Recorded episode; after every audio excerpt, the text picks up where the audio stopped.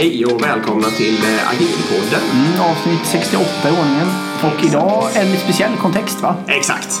Så vi inleder lite här nu och förklarar eh, vad som händer. Vi är på Learnathon i, nere på Scania i Södertälje. Ja, exakt. Och vi ska hålla en liten eh, prata här snart. Precis, den kommer antagligen bli på engelska tror vi. Ja, vi, vi, vi, tror det. Eh, och tanken är också att vi kommer spela in det. Så vi kommer köra Exakt. någon form av livepodd. Så vi kanske kommer försöka få in lite frågor från de som är där och lyssnar och sådär. Mm. Så det blir spännande. Innan vi går in på mer detaljer där ska vi dock ta och tacka Informator, utbildning. Gå in på agilpodden.se, klicka på informatorloggan, välj och vraka i ett härligt kursutbud. Skriv agilpodden i kommentarsfältet när ni anmäler er. Mm, precis. Eh, jag ska säga lite snabbt då bara, vad är en learnathon ja, i den här tappningen? Mm. Det är helt enkelt ett, eh, ett maraton för att lära sig. Och det består av, eh, det var en keynote speaker som inledde med varför det är viktigt att lära sig saker. Sen har det varit parallella sessioner, jag tror det är tre parallella sessioner. Varje, det är små korta föreläsningar helt enkelt. Längre än blixttal men korta. De är alltså 30 30 minuter mm. med utrymme för 10 minuter frågor. Mm. Och jag har varit på två stycken. Den ena handlar om eh, data science och machine learning. Mm. Jättebra basgenomgång. Den andra handlade om eh, värdeflöden. Vad är ett värdeflöde? Hur bygger man det? Hur kan man förbättra det? Mm. Också superintressant.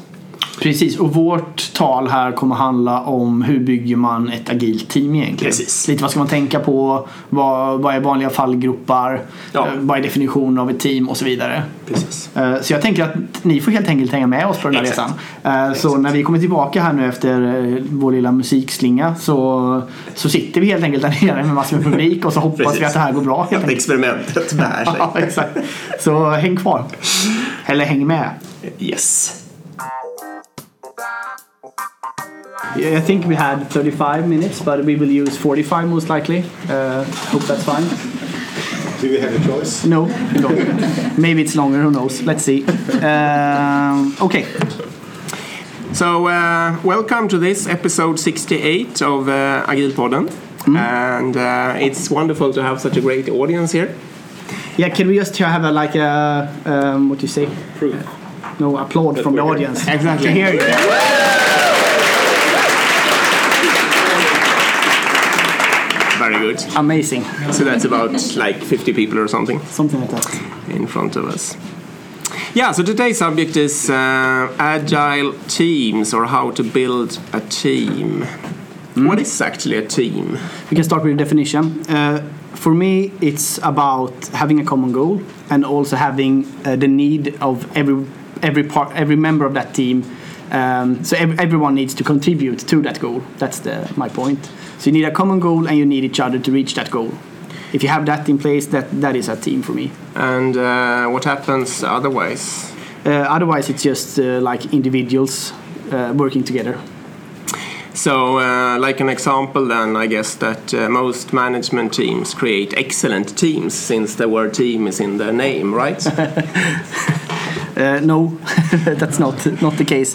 I think uh, management management team often miss the, that you need each other because I mean if you take an ordinary uh, organization, then you often split it in some way, mm -hmm. and the problem is that you split it often so that part of the organization can be like by themselves. Yes.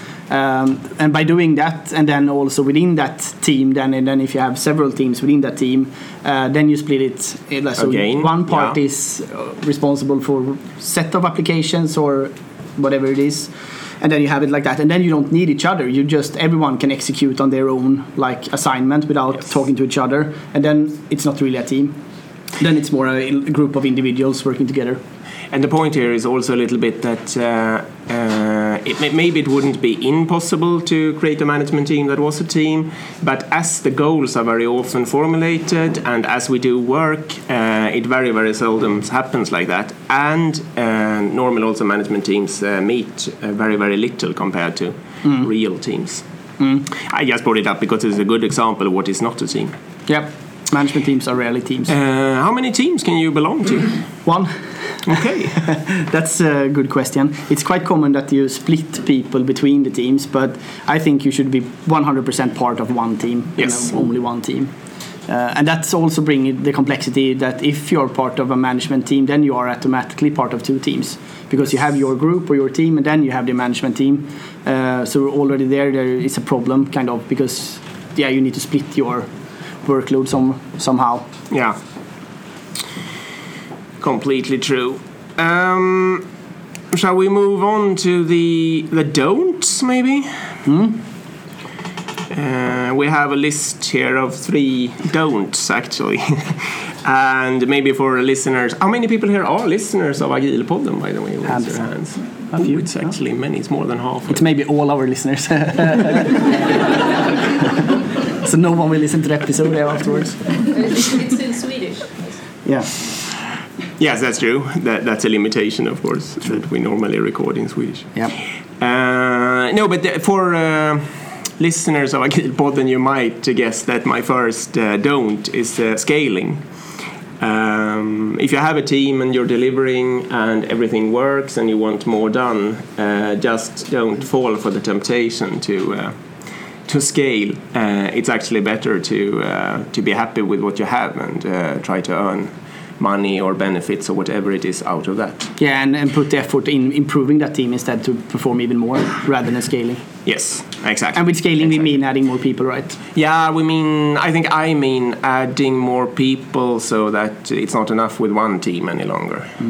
To make, it depends on the team. Yeah, what's a good team size? That we haven't touched. Two pizzas.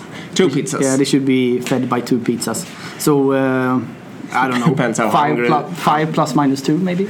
yeah, something, Something something like like that. that. Uh, they can be also bigger. Uh, shall we bring up our favorite example from uh, the gaming industry uh, of not scaling? Yeah, sure. Minecraft. Yes. Yeah, uh, we had uh, Henrik as a guest of this podcast, and he talked about like not scaling an organization. So uh, Minecraft or Mojang, as the company is called, they are building uh, Minecraft. It's a game, you know it most likely.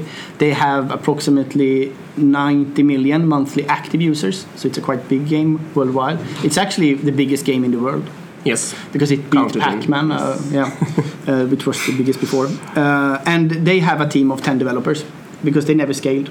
They were just one team, and they had the idea from the beginning that we should never scale this uh, this organization or this development development organization. Of course, the organization consists of like 150 people because they have a lot of like sales and legal, and, and that has to be scaled when you're moving out in a lot of different countries and Yes. regions. But the development team is still 10 people. That is quite amazing. Um, because they have like unlimited with cash, so they could be like uh, I don't know whatever As many as they organization, four thousand of course. developers or whatever. Exactly. And I also think uh, a point here is that if you instead of instead of getting stuck in the trap of scaling, uh, you should consider uh, uh, changing the architecture or create another team doing whatever the other things that you need done on the side, sort of. Because if you can like create a fairly autonomous situation for them, working on a separate code base, for example, and with clear interfaces in between them, uh, you don't get all the disadvantages of scaling.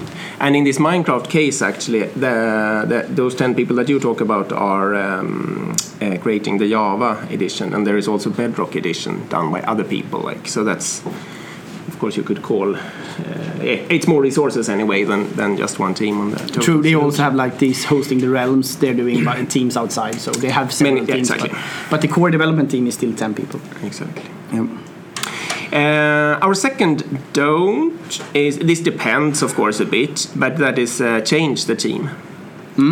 It's sort of a, sort of a cousin, I guess, to scaling, and uh, here we mean uh, try not not to increase the team or decrease the team or uh, exchange members with another team. And that actually, so we bring that into the team development, uh, to the team dynamics. Yeah, I think Carolina is probably here. Yes, she uh, was talking about this recently. So this might be a bit of repetition for those of you who listen to that. Yep.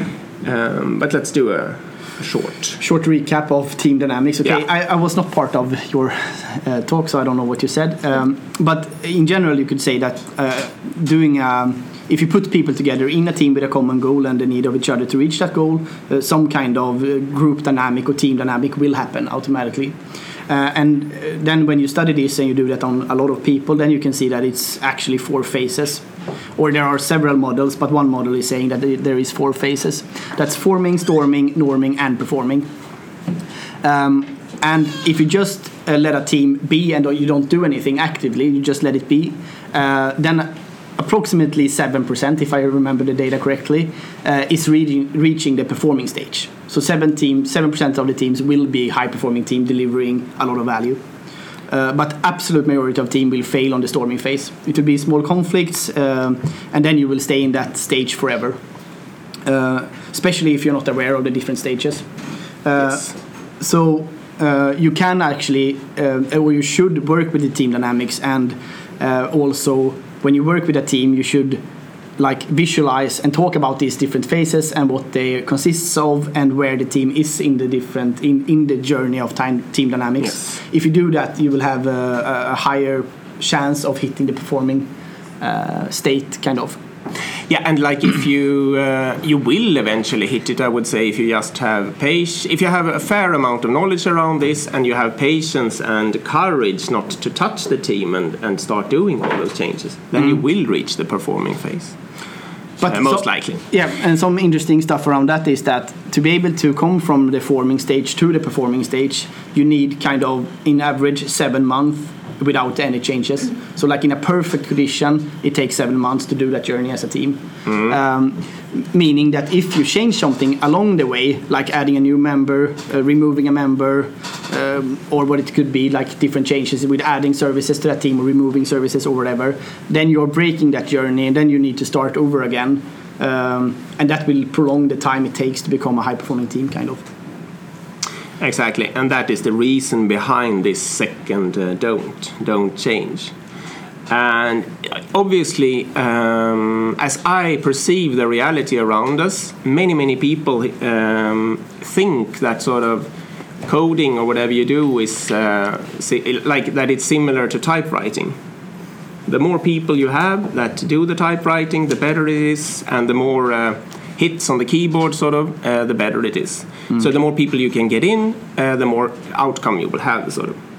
But if you have a, uh, an outstanding understanding of this and you feel courage enough, like to believe in it, maybe you would rather than if you're sort of on month number five and you want to increase the performance of the team, you might instead of uh, recruiting another three members all of a sudden, you might just uh, increase the efforts on getting into uh, performance, uh, into performing phase. Mm.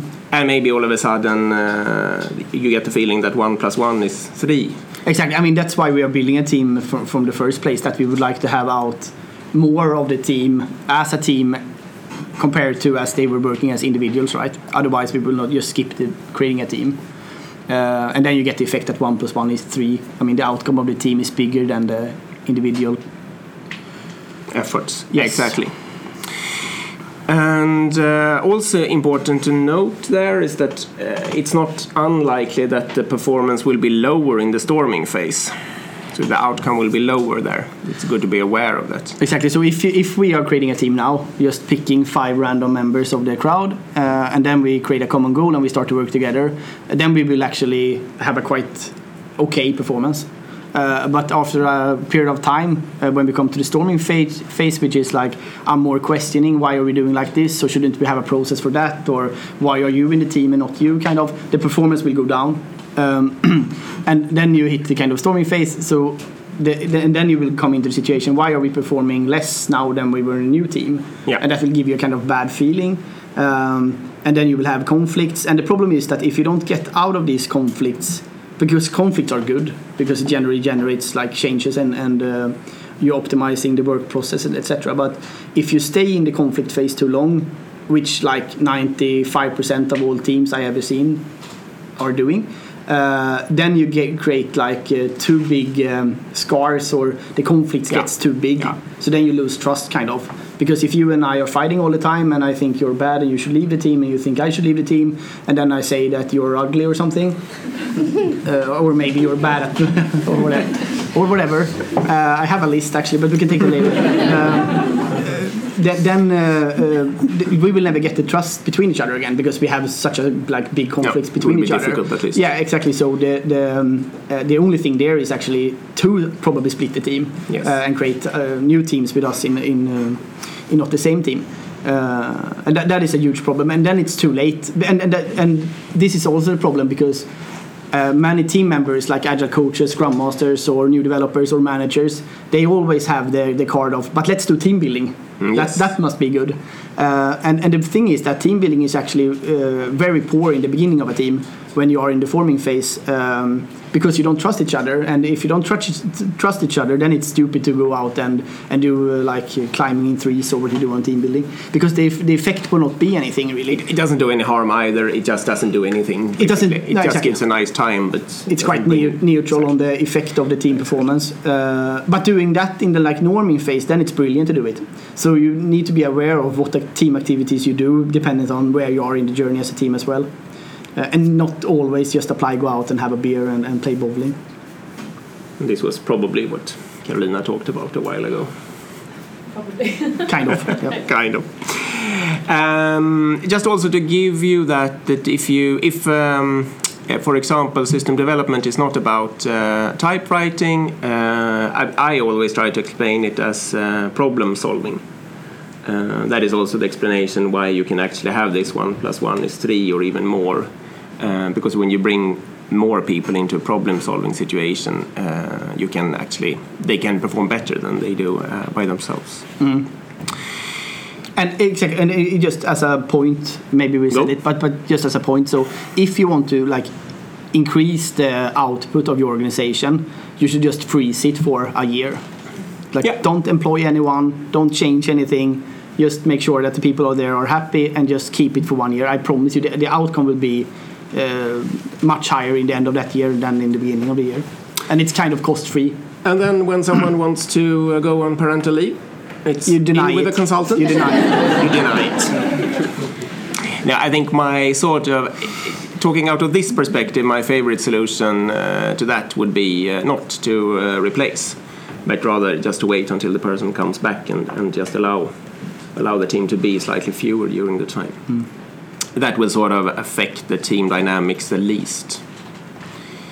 Uh, yeah, the third don't. Uh, that is to try to be a team.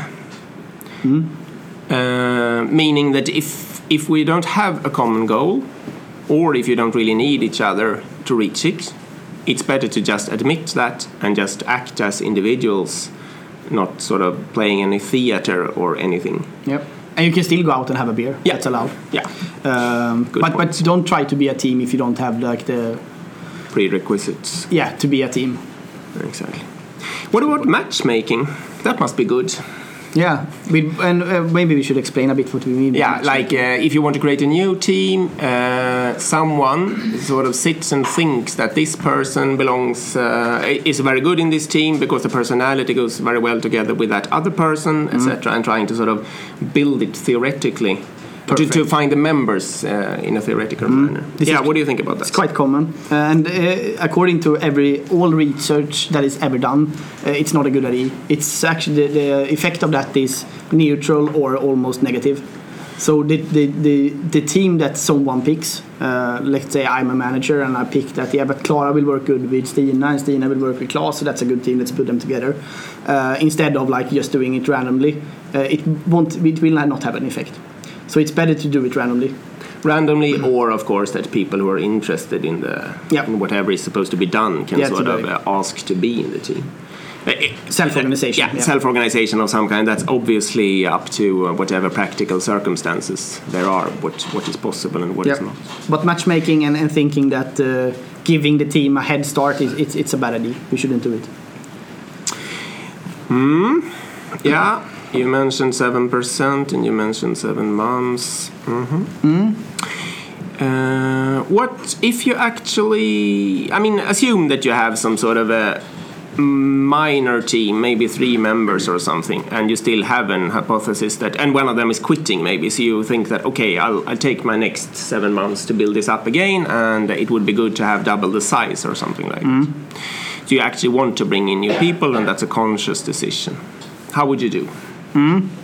Manager writes an ad, yeah. put on the web page. Uh, no, so I mean, we, uh, if you bring in new people to a team, of, there is an onboarding process. Then, then you can question yourself how how easy onboarding process would you like to have, and that you can kind of decide dependent on how you recruit.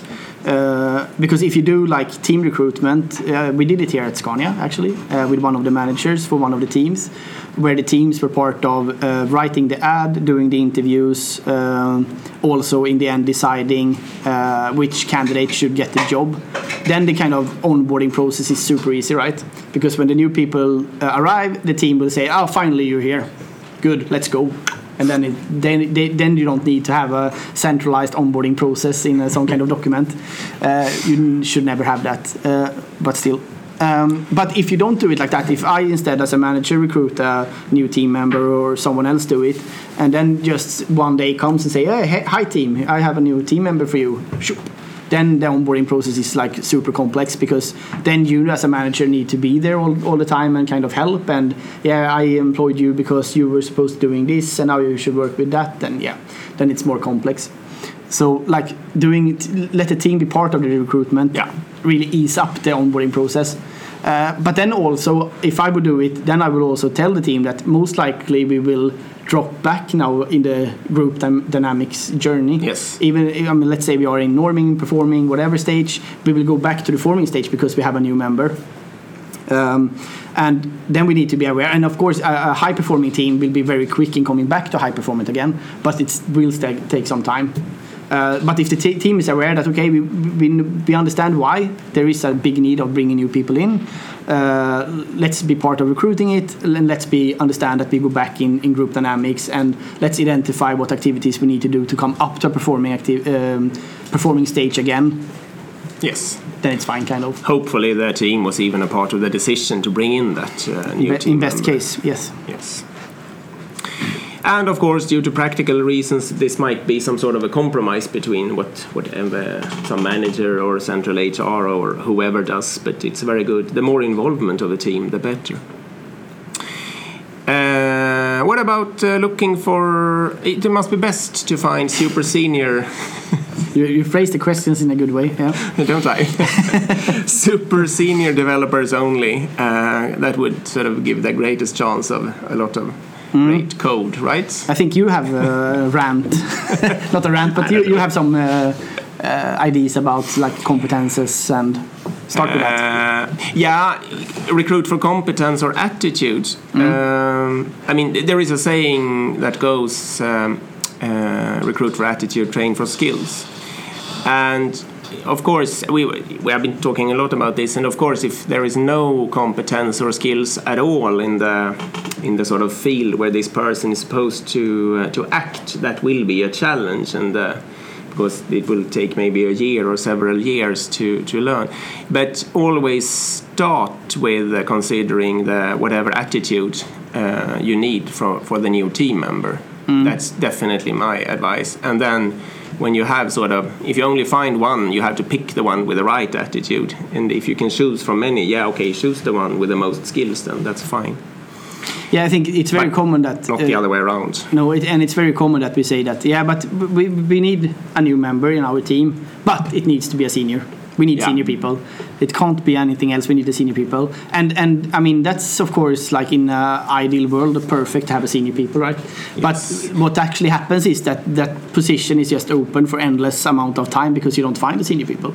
Um, and it's super common that like yeah we're trying to recruit but we need a senior and we can't find a senior and yeah now it's one year later and we're still trying to find a senior and yeah then you like end up in that endless loop Yes. and uh, also my experience is that uh, if you have uh, a team working in like the performing stage or, or uh, is working in a good manner uh, then on, onboarding a junior one and getting the efficient up on that person individually will be super quick. And uh, within that year you're waiting for recruiting the senior. They will be kind of not maybe the same level but it will be almost on the same level. Yeah. The sort of adaptability, at least on some sort of statistical level. This is not true for you in this room, of course, but for many other people, um, you can sort of see that uh, junior people maybe have a, a higher level of adaptability. Um, yeah, I think that's that.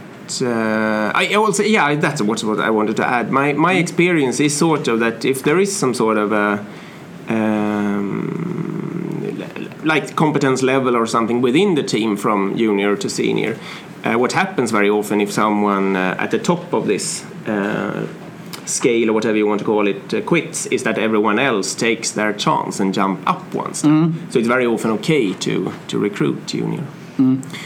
Just wanted to add that. Good point. Um, who is in the team? Do we have how many product owners do we have in the audience? Ah, it's completely safe here. There's no one raising their hand. I, I saw one, You saw one. but I will not point uh, her or him out. Um, no, but um, is the product owner on the team or not? That's uh, classical.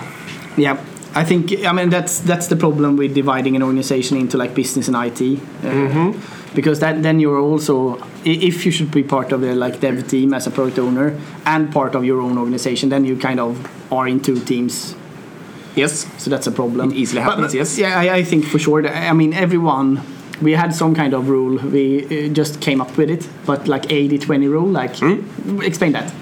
Like, uh, th- don't think about product owner, but thinking about like special competences, uh, you probably uh, want to have like 80% of the competence you need on the team, and maybe it's okay to ask for help with the remaining 20. And the remaining 20, for a development team, it could typically be uh, designer, DBA, machine learning, UX, what, depending on the. I mean, maybe some teams can have UX competence on the team, um, but maybe all can't. It depends a bit what you're doing. So you can have them like share the people you Yeah. join in. But but my point with that rule is that the 80% is always uh, for sure covered by the product owner. So the product owner should be part of the team. Yes, Right. exactly. And yeah, I, we just mention it because it's a common uh, sort of uh, difficulty challenge uh, because the product owner very often has some loyalty somewhere else and maybe it's not sitting there uh, all day and being a team member on the same uh, uh, conditions as everyone else. And that's a good thing if you would like to increase the output of the team. Is like sit as a product owner, sit with the team 95% of your time or 90% Yeah. or as much as possible. Yes. That will most li- li- likely increase the the output of the team as well. Exactly. My backwards uh, sort of take on that is that if, if as a as a piece of advice to a team that if the product owner doesn't uh, isn't there, uh, behave like if like, like you assume that the product owner is there. So like you get you look around, you don't see any product owner. Be surprised. Go for the nearest telephone, call her or him up and ask, "Where are you?" and ask whatever question you have. And then seven minutes later, when the next question appears, do the same thing. And then uh, eventually, the person will either start coming there or uh, maybe resign from that. Yeah, or just take the decisions. I mean, if you as a team just, uh, but okay, so we don't have any product owner here, so let's take the decisions by ourselves. And then uh, uh, when the product owner starts to notice that, okay, shit, this team is taking a lot of decisions without me involved, then the product owner will Yeah. automatically be, be involved. Kind of. We have a question. Fun. Great. Nice. Yeah. Uh, is the group manager a part of the team? Okay, so I will just repeat the question for uh, the ones listening. Uh, so the question is that is the group manager part of the team? I would answer no normally. Um, a little bit depending, of course, of the setup. But um, it, like, is the group manager uh, uh, a hundred percent member of the team, sitting there all the time and uh, uh, necessary to to fulfill the the goals of the team? And working on the same goals. If the answers to that are yes, yeah, then the group manager could be, but very often uh, the answers are not yes. So it's better to to see that uh, see the group managers as one of the twenty percent that you can take help of outside the team. Follow up question on that or? Yeah, because yeah, I, I like your question before about uh, recruitment. To really see that that is also activity of the team needs to be involved in to do that. And for me, that is one of the classical responsibilities of a group manager. Mm. Meaning when, when you have actually a common goal, not only to deliver from the backlog, mm. but also to make the team be, be sustainable over time and get new people in. Mm. So then I think that fulfills the criteria that you have, that you have a common goal, for the team and that you need to work together to reach that team. Yeah, fine. I mean, uh, that's a long question to repeat. uh, but but the question is like, uh, once again, if the the manager should be part, and if uh, if the manager has the responsibility of recruitment, uh, then maybe they should be part of the team, and and you can add that as a, like a common goal to the team. I think it's fine. I, I think you can do both models. It depends a bit on the organization and how you are set. Uh, I'm currently working. I see myself as a team member. Uh, as for now, and I have a manager position. Um, but I work. I also work like 100% or 90% or 80% of my time with the team. Um, but I have also been in the situation where that was, was not, not the case, and then I would rather put the recruitment part on the development team. So I would delegate that responsibility as a manager to the development team rather than keeping it by myself. And just be a supporting function, sort of, for the administration uh, of it. Exactly. Yeah. yeah. yeah. Why not? Cool. More. I think it's time for questions. Yeah. Yeah. Let's go for it. Oops.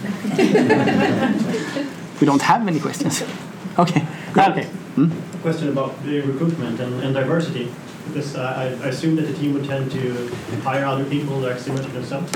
Are we losing or risk of losing the diversity perspective on the team? Uh, it's. Uh, can I take it? Or? Yes, or? I, I, can repeat the question. The question oh, is: good. Is there a risk of uh, of uh, not having as good diversity uh, if the team does the recruitment?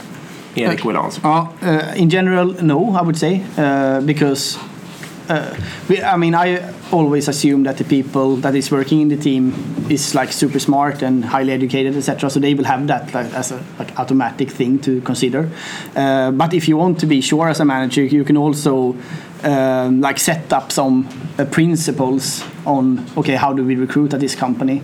Or if another question is like when you do uh, self-organization then it's also a question that often comes up like yeah but won't uh, all the english speaking people be in one team and all girls in one and all men or whatever? Uh, and that rarely happens but if you uh, if you are afraid of it you can add like principles saying that think about diversity uh, think about whatever whatever when recruiting and add that to the team. Can I add? Yeah, please. I mean, uh, even this depends, of course, of the maturity, etc. But uh, I mean, you could e also just go for the solution to uh, educate and explain what's good about diversity, etc. Because any intelligent people, I mean, because to me it would most likely be a question of unconscious bias if you do, if the team does it. Mm. So if they, uh, if you just help the team to become aware of their unconscious bias, they wouldn't do it. It's a bit same answer, but mm -hmm. maybe. Yeah, fine. Yes. Oh. Uh, when should you recruit? If productivity goes down every time you recruit and you restart this process, should you do it in batches, like huh? every three years? Yeah. Or, because, uh, for example, in my team, I think we're hiring very quite often, at, uh, like every year or something. So yeah. is that a bad strategy? Or? The, the question is, how often should you recruit? Uh, should you do it in batches? And like if you do it continuously, you will destroy the team dynamics, or you will put the the face uh, backwards, sort of, of uh, the team dynamics. Yeah, yeah, go. I think yeah, uh, I think there is like uh, two sides of that coin. Uh, one thing is that if you have a high performing team. it will be easy to recruit people because they will like super quick be up to high performing and the onboarding process will be quite quick. Um, so that's one thing. But I would, even though that you have that, I would recruit in batch. Yeah, I, I would do like if you do iTalent program, bring in three instead of one or four even. Um, I think that's better. Uh, and then, uh, like I said, I think it's really a valid idea to freeze the organization yeah. for one year saying that we don't recruit this year. Uh, we just, I mean, if a lot of people is quitting, okay, let's backfill in worst case, but we don't recruit this year, and then next year we, maybe we need to. So okay, let's let's do it then. Let's after the summer bring in like a batch of people um, and work with it.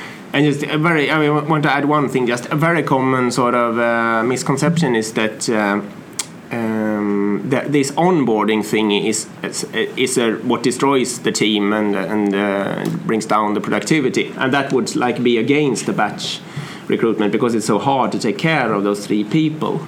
But if you accept the fact that it's the team dynamics and going through those phases that is the crucial point, then you should definitely go for batch recruiting, and that's an understanding and courage kind of question. Mm. Carolina wants Can to I add something. Thing? It's also hmm? good to, if you estimate the size of the team, it's always good to think plus one to reduce the risk of Mm. of having people leaving because then you don't need to stress the recruitment. So she, we had a comment or answer from one in the public saying that we you should oversize the team a bit also because then if one leave then then it's okay like the, Yeah, if you it do- doesn't to take totally stop. If you recruit, t- take one extra and you are one plus. Yeah. I have a bit of margin. We have a question. Another question. What do you think are the factors that uh, enable team to, to be independent and take decisions for their own? Because there's so many smart people around the teams usually. Mm. They tend to take decisions for them. What do you The, the question is about uh, decision making and what are the factors that make the, uh, team take their own decisions instead of many other people that are surrounding the team. Who do you mean? Who is taking the decisions if if the team is not like managers or yeah okay, yeah, yeah it's a classic. Uh, I, I mean I think you should delegate most of the decisions to the team of course. Yes. Um, and I mean, yeah, Of, of course, if there is a manager and this manager sort of has a mandate of deciding things and uses that mandate, uh, yeah, what should what shall the team do? Uh, uh, they should do uh, uppror. Uh, but I mean, but uh, so this is of course a contextual question. But if there is a wise uh, manager who sort of applies some sort of servant leadership, the the manager should sort of stay on the focusing on explaining the why and the what and the direction, and uh, let most other things autonomously be uh, decided by the team. I would say. Yeah, and, and just in general, I, I would say uh, we are not using like the capacity of people in general. I mean, we, we go to university and we study like super advanced math and physics and a lot of stuff, and then you come out to like real work life, and then you sit and do a PowerPoint presentation that no one reads. Uh, and it's it's quite stupid to not use the, the people in the organizations. And I think many of the organization is not using uh, the capacity of the people in the organization. And, and by freeing that up and like delegate decisions, creating self-organization uh, organization elements in the organization will kind of start to free up the people in the organization, and then the output will be much better. Um, like that's- Go.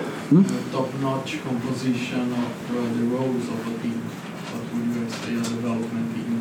Which roles uh, are the most important to, to compose a team? Which roles are the most important to compose a development team? Ah, It, that's a, a really agilpodden kind of answer. It depends. I mean, the obvious answer would be like back-end development, front-end development, some sort of testing capability, etc. But I, hopefully, you would need some sort of machine learning capability, UX, uh, etc. And it all depends what you do. But maybe we can go back to like 80-20. Like you need Yeah. all you need all the competences to be able to deliver like end-to-end in best case, right? So you need like business, uh, some person from business knowing that perspective. You need the, different tech stack, it's the, the different tech stacks you have to be able to like actually technically deliver the value. Um, um, so so you need, but of course you don't maybe need uh, like like you said like ML if you don't work with ML. So No. it depends a bit, but I think you can apply that kind of principle 80-20. Uh, yeah. Exactly. And I mean, all everything is up to decide. Uh, do you want a scrum master who's only a scrum master, or do you want it as a rotating role? Yeah, that that's up to the team to decide. I would say. Yeah. And it also depends on the maturity of the team, right? Yes. Read somewhere, that you went to a university for a lecture or something like that. Mm-hmm. Uh, and I? and that uh, uh, you said that it was uh, quite hard to teach them something because they already knew Okay, everything. yeah. So you have to revert and say that.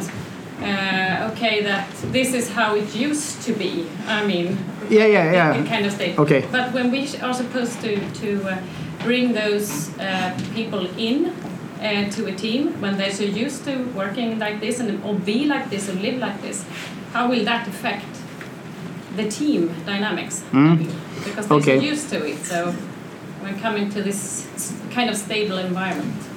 Yeah. So the question was about um, uh, about how do we take smart people that don't know like the old world of traditional waterfall uh, and uh, like has been educated in an agile context and then come out to a environment that is maybe doing a transition or uh, is still working with old ways of working. Yeah, and that was really I was uh, uh, having a talk at KTH I think it was, and I should explain what is agile. And I since they didn't know like waterfall and long project plans and all that, they were like, yeah, but this is obvious. Why should you work in any other way, kind of. And I was like, yeah, but you have to understand that companies is not working like this. They're working, and then it was really hard actually to make my point. Uh, so I will never, I will never go to universities again. Uh, and and of course that, that that that will be an issue. But it's also like super good to inject the organization with this kind of people, I guess, right? Because it's nice to have someone that comes in and say, yeah, but why should I be? I as a teammate, team member, of course, want to be part of the recruitment. Why not? I mean, that's a could be a nice injection into any organization. Uh, yeah, maybe that was the answer. Know. Yes, as you know, um, some of, some teams have much more conflicts than the others, and they stay in storming phase for a long time. Do you think there is a concept of wrong team or someone being not fit to be in that team? Okay, so you're talking about like teams that is staying in the storming phase, and the question is that if if there is members that shouldn't be part of that team, or how you should handle that kind of. Uh, and I think if you if you uh, have the situation where you find a team working for a long period of time, six months, one year, whatever, and they are still in the kind of storming phase, uh, then you need to break that team. Kind of, that's my experience. It's super hard to do something. Uh, because like I said before, you have already so deep conflicts that you could never kind of create trust in between the two different team members. Um, uh, and if you can, it will take like two years before you're there, and then it's like, ah, why should you do it? So sometimes, yeah, you should split it, but uh, it's like rarely the individual. It's rarely like we had the wrong kind of people. It's uh, it's rather the non-awareness of the group dynamics Yeah. or or the process or the context that is the problem. Something in the in the environment it can be of Cu- course, culture around. environment Yeah. question rather than uh, that it's wrong kind of people. Of course, there might be um, persons that don't really want to belong to a team, and of course, you might end up with such a person by mistake sometime and trying to, to form a team. But that is very rare, I would say. But is there a way to know beforehand when building the team that to avoid that very? Yeah, okay, so the question is if it's uh, any way of knowing that before creating a team, and uh, no, it's not really. But, but you could be aware uh, when the team is formed. Then you could be aware that okay, we will have a storming phase. Everyone is aware. I mean, you need to educate yourself. Like, Yeah. this is the different the team. stages we are going through. Yeah, exactly. And with I mean the team. Yes. You need to like look at these different definitions and then think about okay, so where are we as a team? Uh, I, I added, for example, for one of the teams I'm working with, we had on the uh, stand-up board, we had the different phases, we had a definition, and then we had an arrow. Where are we as a team in in the dynamics? So okay, now we are in the storming phase. Okay, good. Let's let's uh, think about that, and let's uh, maybe be a bit more kindful how we uh, up- like express our opinions.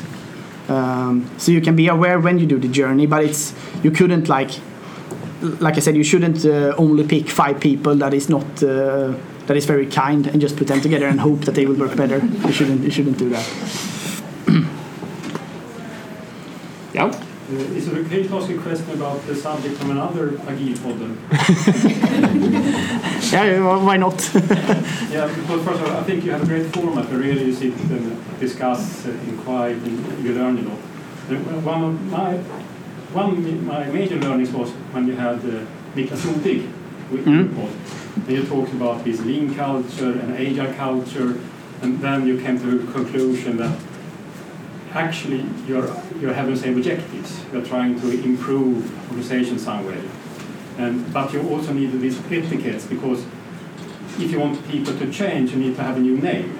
And then at some time, both Niklas and you said, yeah, maybe we should have a common name like improvement. You even joked a bit, maybe we should change the name of Agile Podden to something like Improvement Pod, some in future. Okay. Are you feel, still thinking like this, or have you learned something new that's saying that we should not try to merge these uh, type of cultures? Uh, the question is about um, the name of the cultures, and the cultures typically lean and agile, and it was about the episode with Niklas uh, quite a long time ago now. And uh, the question is like, should we rename it, and, or and co- could we use the same name for those two? Uh, but my short answer to the to that question is no, because they sort of respond to different uh, problems. Agile respond to the problem with big um, uh, variation, and Lean sort of responds to the problem with with uh, big volumes. Uh, and it's good to keep the two separated, even if they are cousins and very similar in many ways. And the sort of the, tr- the trap of the terminology, uh, I think it, it has not hit agile uh, so badly yet. Lean was worse in that case, like um, his example with the healthcare and so on. You can't talk about lean healthcare today because then people just think that it should work faster. Um, but agile, I don't think. I think that agile still has uh, in society the word still has mostly a positive. Uh, It depends. It depends, I mean, course. if you look at uh, if you're looking at the future a bit, then you can see a lot of uh, agile coaches at LinkedIn now, for example. They just are coaches, like organizational coaches, enterprise coaches, uh, and then they use agile and lean as like more toolboxes to uh, adopt. Um, and so that could be a like a trend moving onwards. That yes, I think we will talk less about agile as a concept and more uh, the values and principles behind it and I think we will merge lean and agile much more also. Uh, but it depends a bit. I mean, if you have in the healthcare, they had two big tries, uh, at least here in Stockholm at Karolinska, to implement lean. They did it in a very bad, wrong way. People are super mad at lean, think lean is like the worst uh, thing that ever happened. Uh, so of course, if they should do another try and uh, uh, like adopt lean principles, and uh, maybe they should rename it, like call it something else. And, and also if you are in an agile transformation, maybe you don't need to stress the agile world that much. More talk about okay, why do we want to do this? What is the expected outcome, and what principle should we behave as as an organization? Yeah. is it time to try to round this off now? Yeah, or? unfortunately. We have one more question, One more maybe. question. Yeah. Last question. Then. What tips would you give to resolve conflicts in a team? What tips would we give to resolve conflicts in a team? Do you have something on that? Um, okay, or shall I do something on that? I think that uh, it depends, of course, what kind of conflict it is, and hopefully it's around. Um, I mean, it's a factual conflict of some kind. Uh, I would try to refer to the common, uh, the common goal and the common mission, uh, and try to work with all of the team to see how they can get uh, get along, sort of in in that direction. But of course, if it's a very personal conflict and if the team members are not at all able to resolve that themselves, then there would be other methods. uh, It's of course. Yeah, and it's hard. It really depends on what it is. Uh, I had one nice example where we had uh, conflict in. We had two developers, quite senior, and they really wanted to go different paths, path A and path B, and it was like total different path, and unlike the architecture behind the solution. Um, and and in that way, and it was like a conflict. They were like, "Your idea is stupid, but you will never work." I mean, that kind of arguments. And but in in that way, in in why that was nice was because we built both solutions, and then we could actually get data on it. And one solution was better, and then we was like, "Okay, let's go for that." Uh, so that's one way of doing it. Like, okay, but let's explore both paths for a period of time. Uh, let's not take a decision now. Um, but otherwise, it really depends. If, like you said, if it's like a personal Yeah. conflict, and, and, I, and I'm, I'm I'm bad at solving conflicts as well, so I shouldn't answer. I'm usually part of them. So uh, thank you so much for coming and uh, listening. yeah.